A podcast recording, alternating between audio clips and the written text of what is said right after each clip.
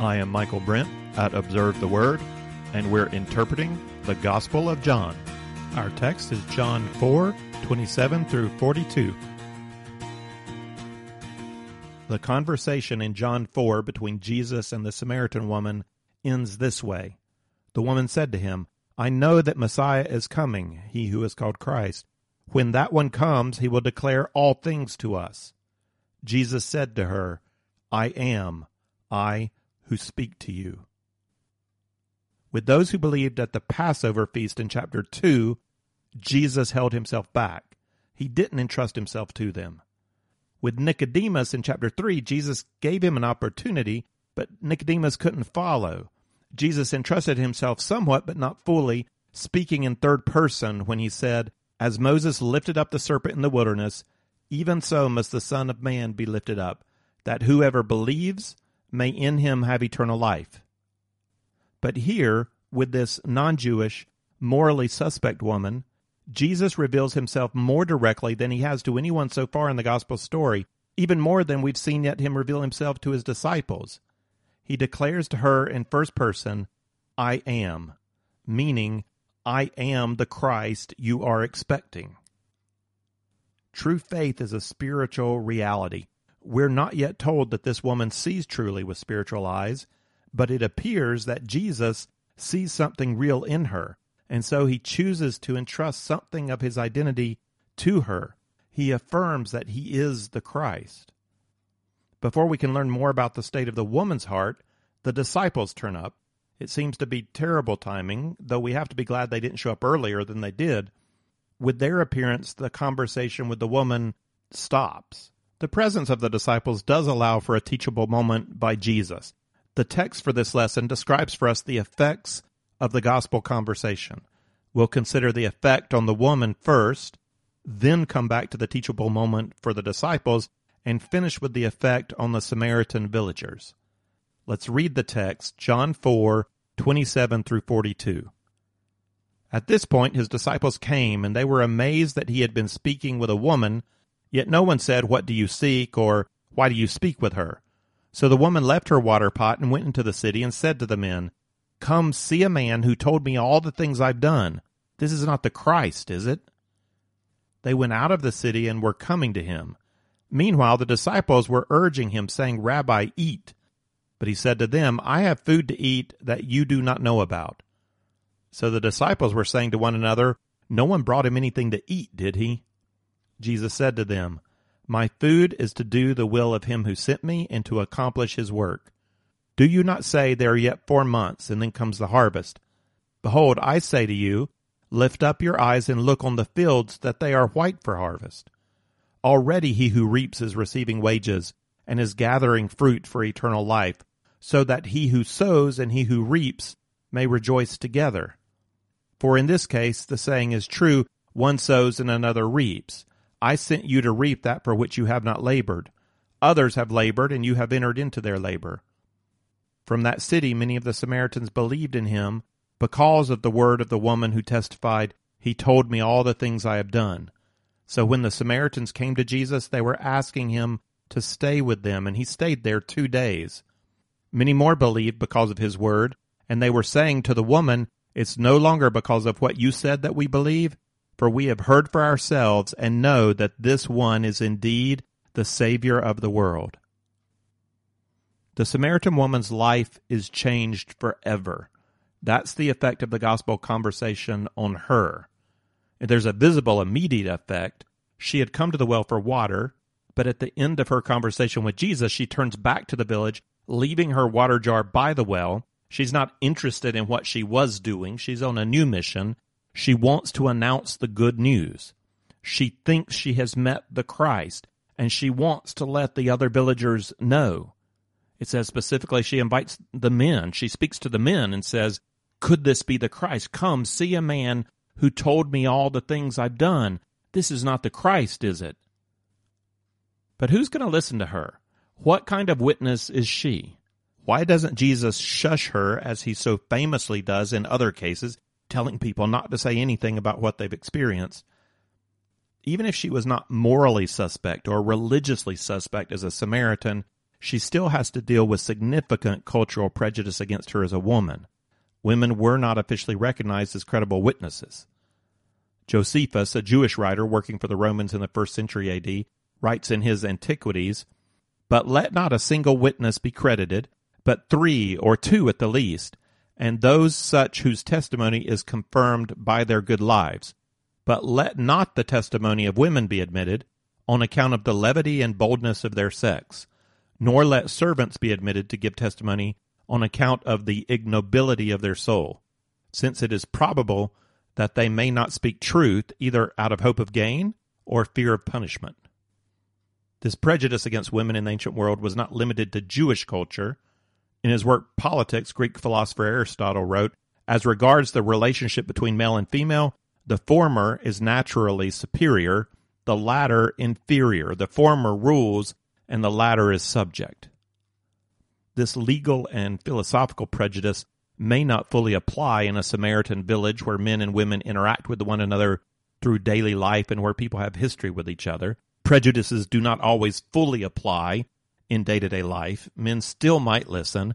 A strong or unique woman may lead her family or gain social position in a prejudiced society. But this woman doesn't strike us as having any credibility that would overcome the cultural gender discrimination. Quite the opposite. From a cultural standpoint, she has no credibility in her social status. None of that seems to bother John the Gospel writer. He had the opportunity, while composing his narrative, to choose to leave out the testimony of the woman. It wouldn't have been that hard. It's only two verses. John could have just left out her witness and reported the Samaritan's coming without giving credit to the woman. He doesn't do that. He says that some of the Samaritans believed because of the woman.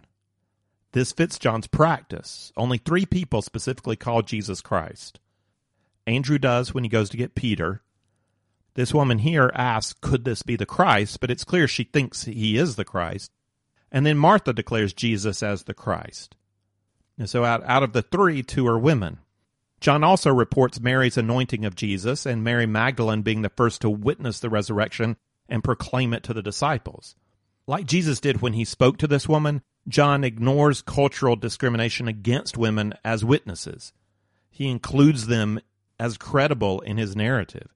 For him, man or woman, it makes no difference. So what does make this woman credible? Now, first, I would say that eternal fruit from witnessing doesn't depend on our credibility, but on the work of the Holy Spirit. God opens the eyes of the heart to see. So it's not fully a, a matter of, of human or social credibility. But then I would also add that this woman did have the credibility of a changed life, or at least she was beginning to. And we would think the Samaritan woman's moral situation, living with a man she's not married to, would discredit her as a trusted witness. And I imagine it would among the self-righteous religious who've already made up their mind about what's proper. They wouldn't have listened to anything she was saying.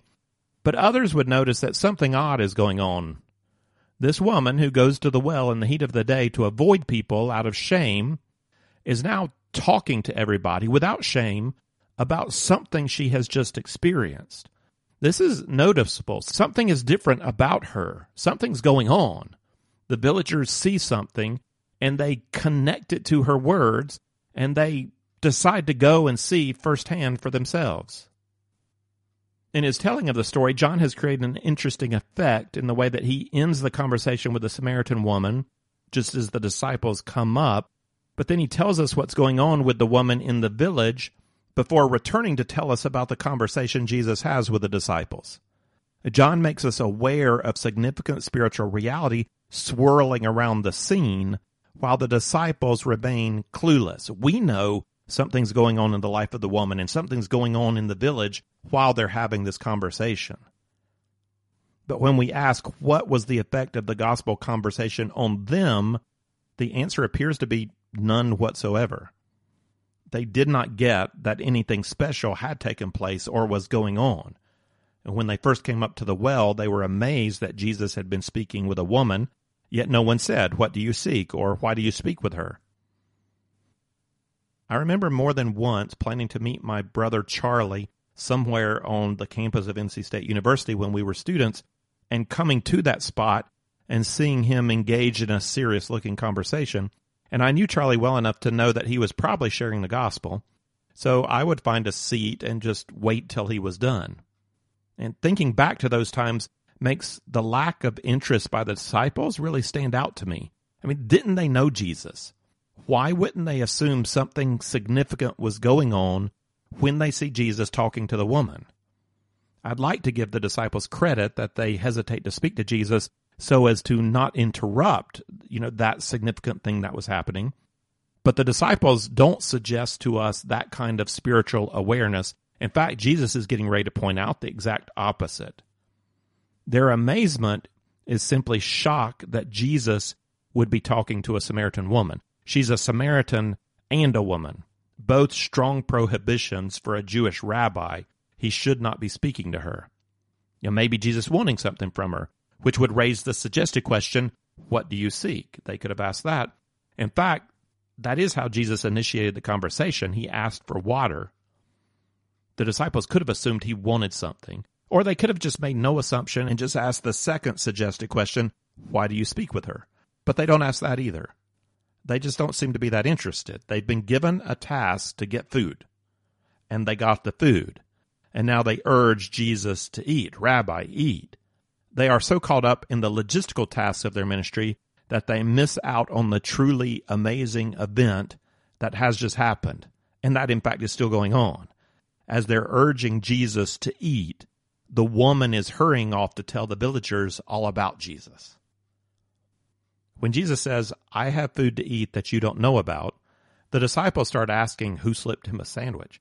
Just like Nicodemus and just like the Samaritan woman did initially, the disciples miss that Jesus is speaking metaphorically about spiritual truth. They take him concretely, literally.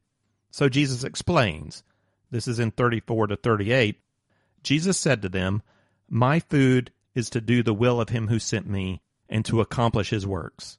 Do you not say there are yet four months and then comes the harvest? Behold, I say to you, lift up your eyes and look on the fields that they are white for harvest. Already he who reaps is receiving wages and is gathering fruit for eternal life, so that he sows and he who reaps may rejoice together. For in this case the saying is true, one sows and another reaps. I sent you to reap that for which you have not labored. Others have labored, and you have entered into their labor. Jesus is not saying that he has no literal need for food. He is saying that he has a strong desire, and the desire, it's like the desire for food, and it's a desire to do God's work. And he experiences satisfaction, like when you eat, satisfaction of that desire when he does the work of God.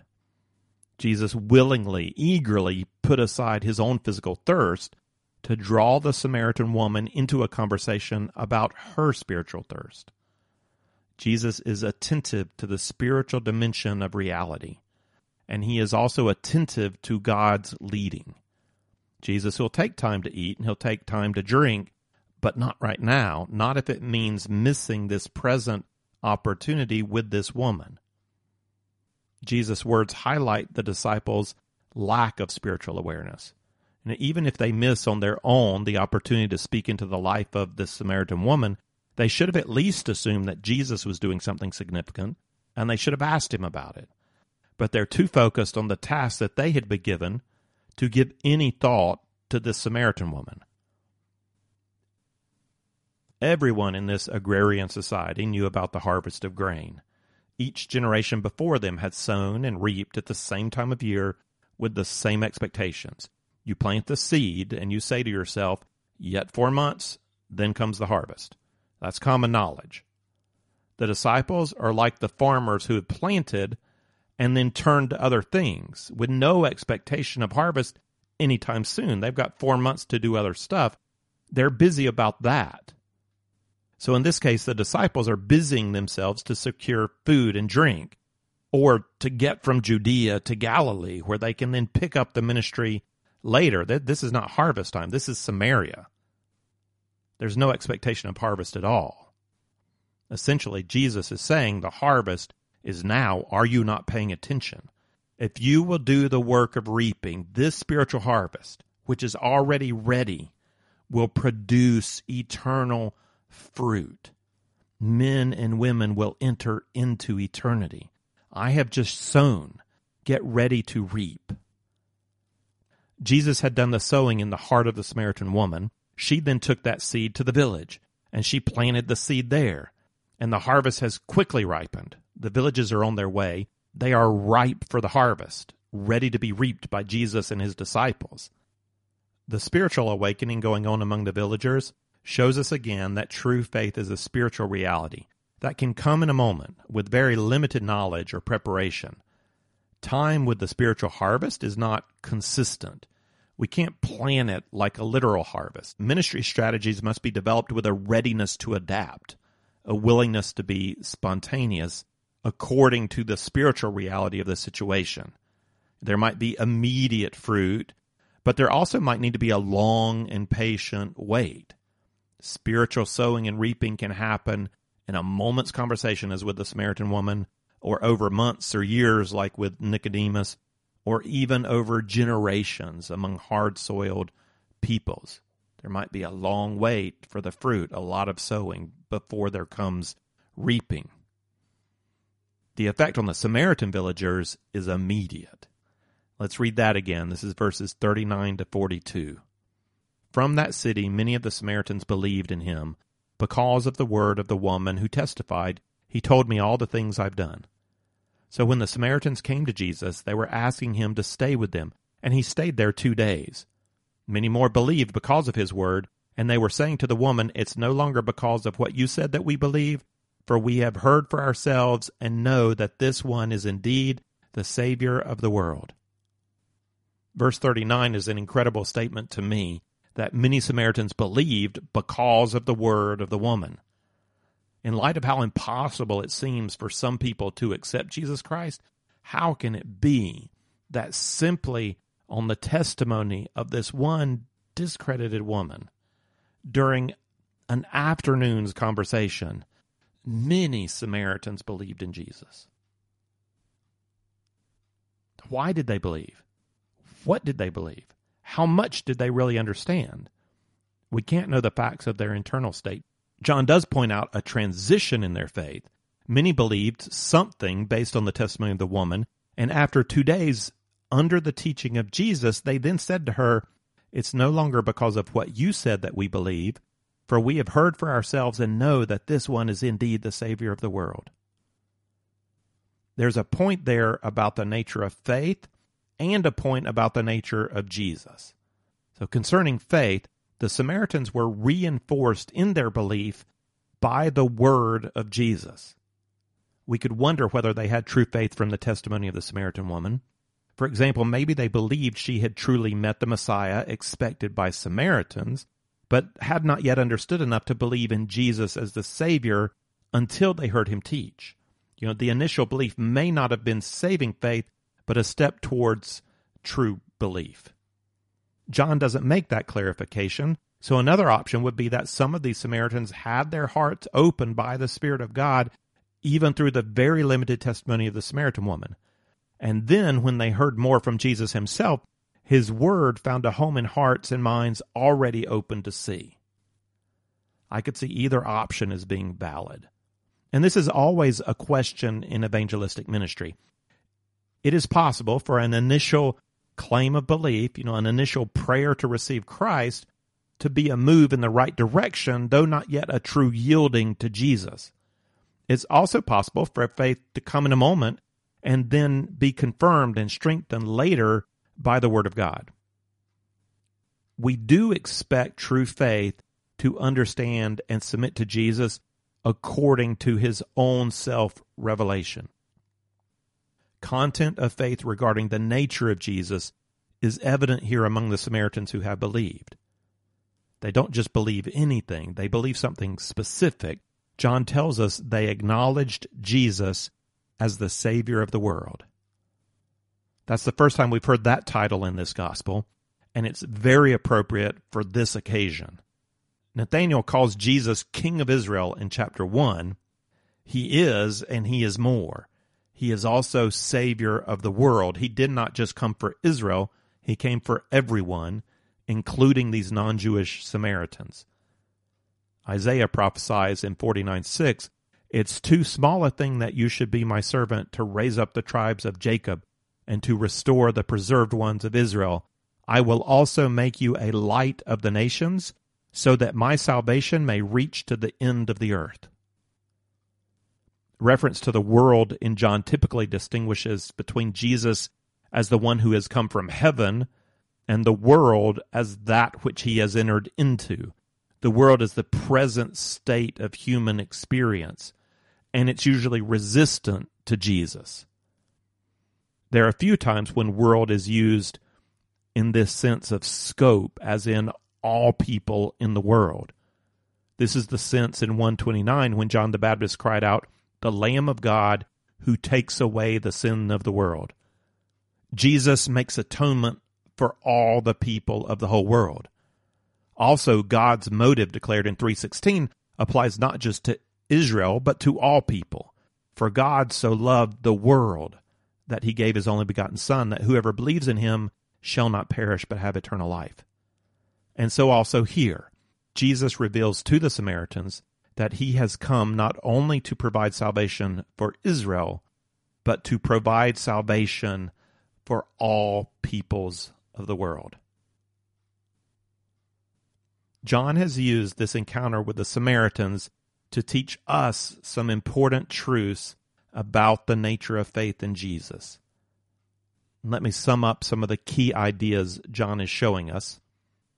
First, saving faith is available to all people, regardless of racial, cultural, or social differences, regardless of religion or class, moral standing, or education. Jesus is Savior of the world, and all people have the potential ability to believe in him and experience eternal life.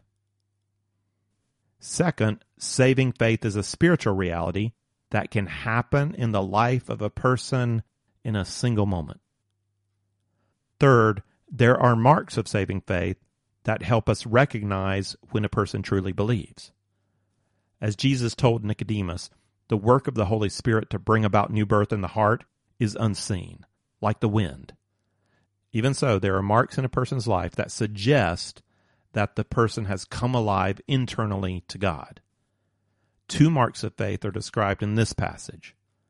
Mark number one is responsiveness to the Word of God. True belief wants to hear the Word of God.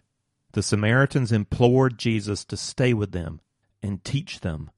Jesus did, and they responded positively to his teaching. They received Jesus' own self-witness. We will see further examples in this gospel, both the people who turn away when Jesus reveals more truth about himself and people who respond when he reveals more truth about himself.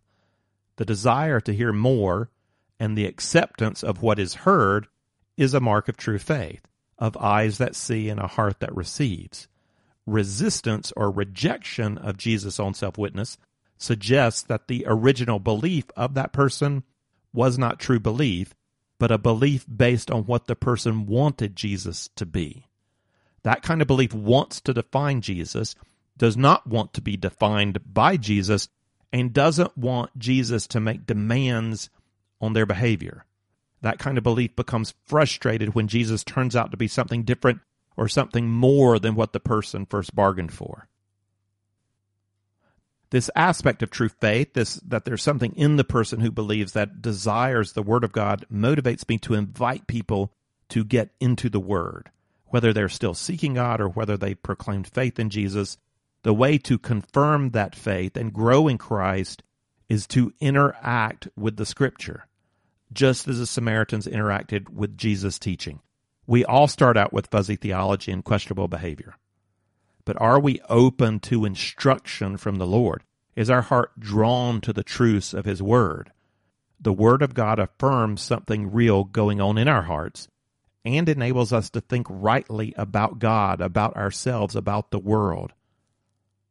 The Word is a spiritual sword that pierces into our hearts. It's a surgeon's tool in the hand of the healer to transform us. And if we truly believe, something in us will draw us to God's Word. Mark number two of true faith is a desire to tell other people about Jesus. True belief wants to testify to that which has been believed and experienced. John has been making this emphasis. John the Baptist witnessed and pointed others to Jesus. The small group of first disciples in chapter one went out to share their discovery and bring others to Jesus. Andrew brought Peter. Philip brought Nathaniel. Here, the first response of the Samaritan woman is to leave her water jar and run off to the village to share the good news she has just learned about Jesus. The text doesn't tell us her inner thoughts after Jesus said to her, "I am, I who am speaking to you." Instead, it describes for us the fruit of her faith as a desire to witness. The gospel conversation Jesus had with this one woman made an effect on her, an effect on the disciples, and an effect on the whole village. And that effect challenges us to live in the present with our spiritual eyes open to the people we come in contact with. These three things are eternal: God, His Word, and people. We easily get caught up in the pressing needs and desires of everyday life, just like the disciples did. It's not as though they were never spiritually aware. Several of them had followed John the Baptist. They were early witnesses for Jesus. But here at this moment, they lost sight of the realness of eternity in the heat of the day after a long morning's walk, stopped here at some out-of-the-way Samaritan village at lunchtime. And we understand that. We understand what that feels like, and we understand that focus. We understand that they don't see the woman.